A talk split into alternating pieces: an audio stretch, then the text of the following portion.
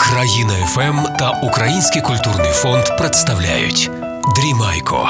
Нові казки. Казочка про богатиря Іллю Моровця. Це давно було. Колись під Черніговом у містечку Моровець у батька і матері народився синочок. Назвали його Ілля. Ну, як батьки дітей люблять, ну і Ілюшу свого любили, звичайно. От тільки біда, він як народився, то в нього були хворі ніжки.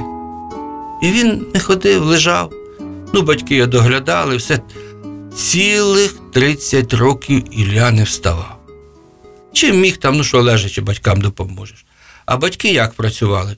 Це в ті давні часи, то це ви зараз їдете машиною, там, міста, села, а ті часи тільки ліси, густі ліси були. І щоб прогодувати себе, то е, батьки корчували ліс, тато з мамою. Може, у них там і, і ще діти були, про то я не знаю. Але думаю, що Ілля у них був. Вони корчували ліс. Що таке корчувати ліс? Це вирубували дерева, випалювали, витягували пеньки, коріння, і так серед лісу робили поле. Орали його, сіяли жито, пшеницю, ну і з того жили. Ну, уявіть собі, яка це тяжка праця. Тяжко, батьки працювали, та ще й Ілля помогти ніяк не міг. То вони зранку йдуть на роботу в ліс, сокирами, пилками, а Іллі там погодували, водички поставили. Так він і лежить, чекає, коли вони ввечері прийдуть. От літа йдуть і йдуть, 30 років минуло. Коли це якось вдень підходять під вікно до хати троє калік перехожих. Ну, такі жебраки ходять, їсти просять, ну самі себе доглянути не можуть, ну каліки. Того рука хвора, в того нога, троє стареньких з бородами підійшли. Ага. Постукали в віконечко та кажуть, люди добрі, дайте нам водички попити. А Ілля бачить через вікно, а встати ж не може. І каже: дідуські, милі мої, я б вам, я б вам дав водички, та ноги не ходять, не можу встати, так і лежу. А вони почули, кажуть: ні, Ілюша, ні, дорогенький наш, то ти просто не хочеш. Ану, вставай, ану, та так сказали. Що той Ілля підскочив, навіть не щувся сам, як став на ноги. Навіть не встиг здивуватися, взяв, набрав ківш води та й виносить дідам. А вони кажуть: а бач, Ілюша, тепер ходиш? А ну, зараз же нам воду не давай, а сам попий. Здивувався Ілля вже, не знає, чи дякувати їм, чи боятися, чи що робити. Попив тої водички і відчув у собі силу великого богатиря. Та таку. Стоїть очі, відкрив, ротом а, а, дихає, а старці каліки питають: ну, що, Ілюша, що відчуваєш? А він каже: Я в собі таку силу чую, що якби зараз оце таке кільце було в землю вкручене велетенське, я б оце рукою вхопив за нього і всю землю перевернув. О-о-о, кажуть діди, ні, Ілюша, це в тебе забагато сили. Ти що, ти те біди можеш нею наробити? Може, і не хочеш, а, а зробиш? Чекай, давай так. Ще раз відпий цієї водички. Він ще раз відпив. Ну, як питають? О, каже він. Так, наче в половину сили менше стало. Ну, кажуть вони, що і половина сили забагато, то ти тако можеш рукою махнути та півсвіту розваляти. Давай ні, ще трошки відпий. Третій раз відпив він водички. А зараз як каже? О, зараз сили менше, але так багато, що можу навіть дуба з корінням вирвати. О, кажуть каліки перехожі, ось якраз цієї сили тобі досить. Ти, Ілюша, 30 років пролежав, діла доброго не зробив. А зараз мусиш нашу землю руську, Україну нашу обороняти. Збирайся і їдь до нашого князя Володимира в Київ до його дружини. Дружина це не жінка, а дружина це військо. Хто не знає, розказую. Кожен князь мав своє військо, яке називалося дружина від слова друг, бо бойові побратими вони друзями були. І далі кажуть старці: це Ілюша знай. Не роби лихого нікому, не ображай ні бідних, ні вдів, ні сиріт. Всім допомагай, рятуй людей наших. А головне пам'ятай, що силу ти будеш мати від нашої землі рідної. Десь сили не стане, то ти притиснись до землі, і зразу сила в тебе з'явиться. Сказали це і ніби пропало. Дивиться Ілля, чи сниться йому, чи приснилося, нікого нема, ківш в руці з водою і на ногах своїх стоїть. Ех, тут же зрадів, побіг до батьків в ліс шукати, знайшов там тата з мамою бідні, впираються, пробують дуба зрубати, та сили вже не ті, старенькі. Коли дивляться, Ілля біжить. А, вони аж рота відкрили. Як це може бути? Куди це? Як? Звідки ти взяв? А, він такий втішений. Ну, тато і мамо, 30 років ви мене гляділи, доглядали. Зараз я вам віддячу. Та й кинувся дуби з корінням виривати, пеньки корчувати, так, так за ним, як, як солома, те все летить. Повикорчовував ціле велетенське поле, таке, що й за 10 життів ніхто не зробить. Ну, каже Ілля, оце вам, тато і мама, подяка від мене. Маєте тепер поле, маєте де сіяти, жити і з чого годуватися. А я маю збиратися до Києва, до князя Володимира, щоб землю нашу руську захищати. То як же ж ти підеш, каже батько, а Ілля каже, я піду коня собі підберу. Отам табуни пасуться, виберу собі якогось. Іде Ілля межи коней, а вони його не бояться. Він на одного тільки руку покладе, а той кінь на коліна падає. Що робити? До другого падає. Ходив, всі табуни обійшов. Жоден кінь не може його витримати. Такий він сильний і дужий був. Коли дивиться самому останньому табуні над річкою та такий паршивий лошачок маленький пасеться, нещасний, худенький, а ну лишень підійду до нього.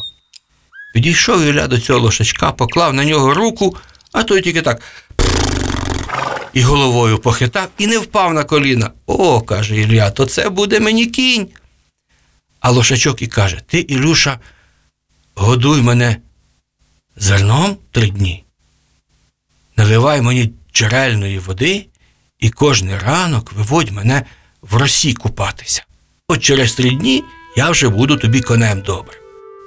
Взяв Ілюша цього лошачка додому, три дні годує його, зерном щирим насипає в ясла.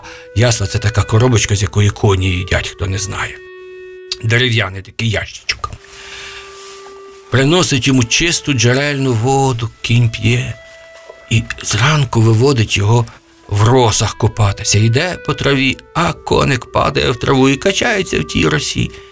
Коли на третій ранок упав кінь в траву, прокачався і став такий коняка, хо-хо-хо, здоровенний, моцний, такий копита, як валянки, вороний. А, взяв Ілюша, загноздав його сідло, закріпив, зробив собі лука, стріли. Ну, що в нього меча кольчуги ще та нема, де він то візьме. А лука він зробив. Зробив лук, стріли загострив, сів на коня та їде. Попрощався з батьками та їде до Києва. А їхати йому треба було до Києва від Моровця якраз один день. Та їде по дорозі і бачить, стоїть на дорозі камінь. А на камені написано: Наліво поїдеш, багатим будеш. Направо поїдеш, жонатим будеш, а прямо поїдеш, мертвий будеш. Подумав Ілля і каже: багатство мені не треба. Женитися я не хочу. А що то за богатир, що смерті боїться, поїду я прямо. А та пряма дорога на Київ та вела через міст, через річку Смородинку, а в тому лісі густому жив страшний розбійник, якого звали Соловій Розбійник. Він зробив собі таке гніздо на дванадцяти дубах. Ні піший, ні кінний не міг мимо нього проїхати пройти. Всіх він побивав, грабував, убивав, то люди боялися тою дорогою їхати, тому й камінь поставили. А Ілюша їде. Коли це побачив я соловій розбійник, як заревів по звіриному, як засвистів по солов'їному, так дерева понагиналися, кущі повиривалися, все попадало, навіть кінь на коліна впав богатирський. А Ілюша коня нагайкою. Ти чого це падаєш? Дивися, злякався якогось розбійника, ну ставай на ноги. Піднявся кінь, а Ілля натягнув лука стрілу, як стрелив, та й точно солов'ю в око попав і збив його з того дуба. Шарпнувся соловій розбійник за меча свого, за ножа, а Ілля підскочив, скрутив його, зв'язав і до сідла кінського приторочив, кинув та й везе з собою до Києва. Приїжджає Ілля до Києва, а там, в княжому теремі, за стіною, на дворі стіл стоїть і бенкет іде. Князь Володимир своєю жінкою коханою, княгиною, дочкою своєю, бенкетує із своїми богатирями з дружиною. Веселяться, їдять, п'ють, здравиці піднімають. Коли це Ілля через ворота заходить та й заглядає туди. Побачив його богатир Олексій Попович. Та каже: ти куди це мужик обірваний до князя в? Ану геть звідси, не бачиш тут богатирі, дружина гуляє. Та й хотів його штовхнути. Та куди там? Ілля як камінь стоїть. Штовхнув його Олексій раз, другий, аж сам руки забив, а Ілля стоїть і сміється, навіть не поворухнувся. Князь побачив і каже: А ну що там таке? Хто це? Та кажуть, богатирі, якийсь мужик обірваний прийшов до тебе. Ану, запросіть, запросіть, каже князь. Йому ж цікаво, хто це прийшов. Хто ти такий звідти? А Ілля каже: Я Ілля Моровець, Ілля Моровлянин. Прийшов до тебе, княже, в дружину твою, богатирем бути і землю нашу руську захищати. Хм, каже князь, а звідки ж ти добирався? Та каже, із Моровця добирався. Якою дорогою їхав? питають богатирі. Як якою? Прямою дорогою. Через міст, через ліс, через річку Смородину. А, закричали богатирі. Та бреше він, неправда. Олексій Попович кричить: Та він брехун, гони його, князю. Через той ліс ніхто проїхати не може, бо там соловій розбійник сидить на 12 дубах. Чи піший, чи кінний, вбиває, побиває. Набрехав він, не міг він туди проїхати. А Ілля каже: Я зроду не брехав. Я не тільки проїхав, а ще й солов'я розбійника переміг і з собою привіз. Та ну, каже князя, покажи. Та зараз. Всі дивуються, пішов Ілля, заводить коня свого, а там до сідла соловій розбійник приторочений. Роти всі повідкривали, віри не доймають. А князь підійшов і каже: Це, це ти соловій розбійник? Та я, каже той. А ну, каже, князь, засвисти по солов'їному, зареви по звіриному. А Соловій каже: Ні, княже, не ти мене переміг, не ти мене полонив, не тобі мені й накази давати. О, князь каже, правда, Ілюша, а ну, скажи йому, хай покаже своє страхіття, хай зареве по звіриному, за- засвистить по солов'їному. Ну, добре, каже Ілля, тільки ви тако відійдіть та заховайтеся. Взяв солов'я, поставив, каже: ну, соловій, покажи, тільки тако на третину сили засвисти і на третину сили зареви, щоб нікому біди ніякої не було. Ага, думає Соловій, зараз я тобі зроблю. А Ілля підійшов та князя із його сімейством своєю, плащем своїм, буркою своєю накрив, щоб їм не дісталося. Мало що там. А Соловій як зареве на повну силу, як засвистить. Столи поперекидалися, бочки покачалися, стіна розвалилася, богатирі попадали рачки, повзають, бояться, не знають, куди заховатися. Регоче соловій, бачите, як я можу? А Ілля підскочив, ах ти ж який такий. Я тобі що наказав? Витяг солов'я за стіну і там йому голову відрубав. Тут уже князь садить коло себе Ілью по праву руку, дарує йому одяг князівський та зброю хорошу, та й чарку наливає. О, каже, який в мене богатир з'явився. Учіться. А всі богатирі заздрити стали.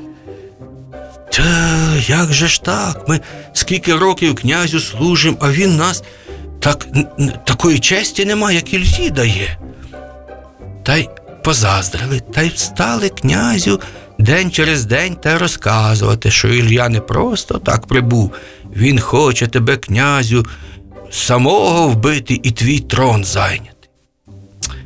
І повірив князь, і наказав схопити Іллю, коли він спав, і закинути його в підземелля в темницю, ні їсти, ні пити не давати, щоб він там помер. А князівська дочка бачить, що тато неправильно вчинив. Та й тихенько вночі прийшла до Іллі в темницю, відімкнула, принесла йому попити, поїсти, поговорити, одягнутися. Та й кожен день до нього ходить, таємно ніхто не знає, носить вона йому їсти і пити, і одягатися. Та й минув рік, коли це до Києва підходить половецьке військо, і князь їхній страшний сильний Калин цар. А у князя Володимира війська немає, дружина невелика, проти половців не встоїть. Що робити, що робити? Ех, каже князь, якби, я- якби ж я не був такий дурний, якби я Іллю та не скарав, він би живий був, він би захистив нас. Та й плаче, не знає, що робити. А дочка князівська каже: тату, а давайте ж глянемо, може він живий. Та де там живий, там за рік з нього тільки кості лишилися. Пішли ж подивимося. Не хотів князь, а дочка веде. Відчиняють темницю, а там Ілля сидить, веселий пісеньку співає, живий, здоровий. А, кинувся князь йому в ніжки. Ілюша, вибач мене, прости мене за, за гріх мій такий. Іди захисти нашу, нас, землю нашу захисти. Ні, каже Ілля, ти мене скарати хотів, чого я тебе захищати буду? Стали богатирі його просити, іди захищай нас, веди нас. Ні, каже Ілля, ви на мене погане говорили, через вас я загинути міг. Не піду. Коли це дочка князівська каже: Ілюша, не заради князя, не заради богатирів, а заради землі нашої руської, і заради мене. Захисти нас. Ну, каже Ілля, аби не ти, піду я землю захищати. Одягнувся, взяв зброю богатирську, сів на коня свого і виїжджає з Києва. А там військо половецьке, як хмара стоїть. А наперед сам Калин цар виїхав. Велетенський богатир, сильний, тако кажуть, між очима стріла стає такий здоровий. Ха-ха, каже, то кого це проти мене? Вивели одного, якогось обірванця нещасного. Ні, каже Ілля, ти каже, не хвались бій ідучи, а хвалися з бою йдучи. Давай, каже, битися з тобою. Хто кого переможе? Ти мене поб'єш, твій Київ, а я тебе поб'ю. Підеш назад в степ і вертатися не будеш. Вискочив проти нього Калин цар із списом, і Ілля проти нього. Вдарились, списи поламали, кинулись мечами рубатися, мечі поламали, булави потрощили, щити розбили, вхопили один одного з коней, упали і чавлять. Давлять, борються, і Калин цар притис Іллю до землі, каже: ну все, кінець тобі, дістав ножа, хотів його забити. Та й каже: слухай, Ілля, ти добрий богатир, а в мене дочка є. Давай, іди, одружуйся з моєю дочкою та будеш мені служити. А Ілля думає, тисни, тисни, наша мені твоя дочка. І від землі нашої сили набирається. Коли вже набрався, та й каже: Ану, тримайся, ти як кинув того каленцаря ногами, летить той до неба та й кричить: А, піймай мене, Ілюша! А Ілля його як піймав за ногу над самою землею. І давай тим калин царем половецьке військо товкти ногою. За ноги держи і тим князем махне вулиці, відмахнеться провулочок. Як побігло те половецьке військо лісами, ярами, тікає від Києва степами, прогнав їх всіх, а калин цар далеко аж за річку закинув. Вертається Ілля додому в Київ, а люди всі дякують. Тут уже він на князівській дочці одружився і жив нашу землю руську боронив. І зараз він похований в Києві в Лаврі. Там його могила є наш український руський богатир Ілля Моровець. Вам казочка, а мені бублички в'язочка. Лишайтеся ж здорові!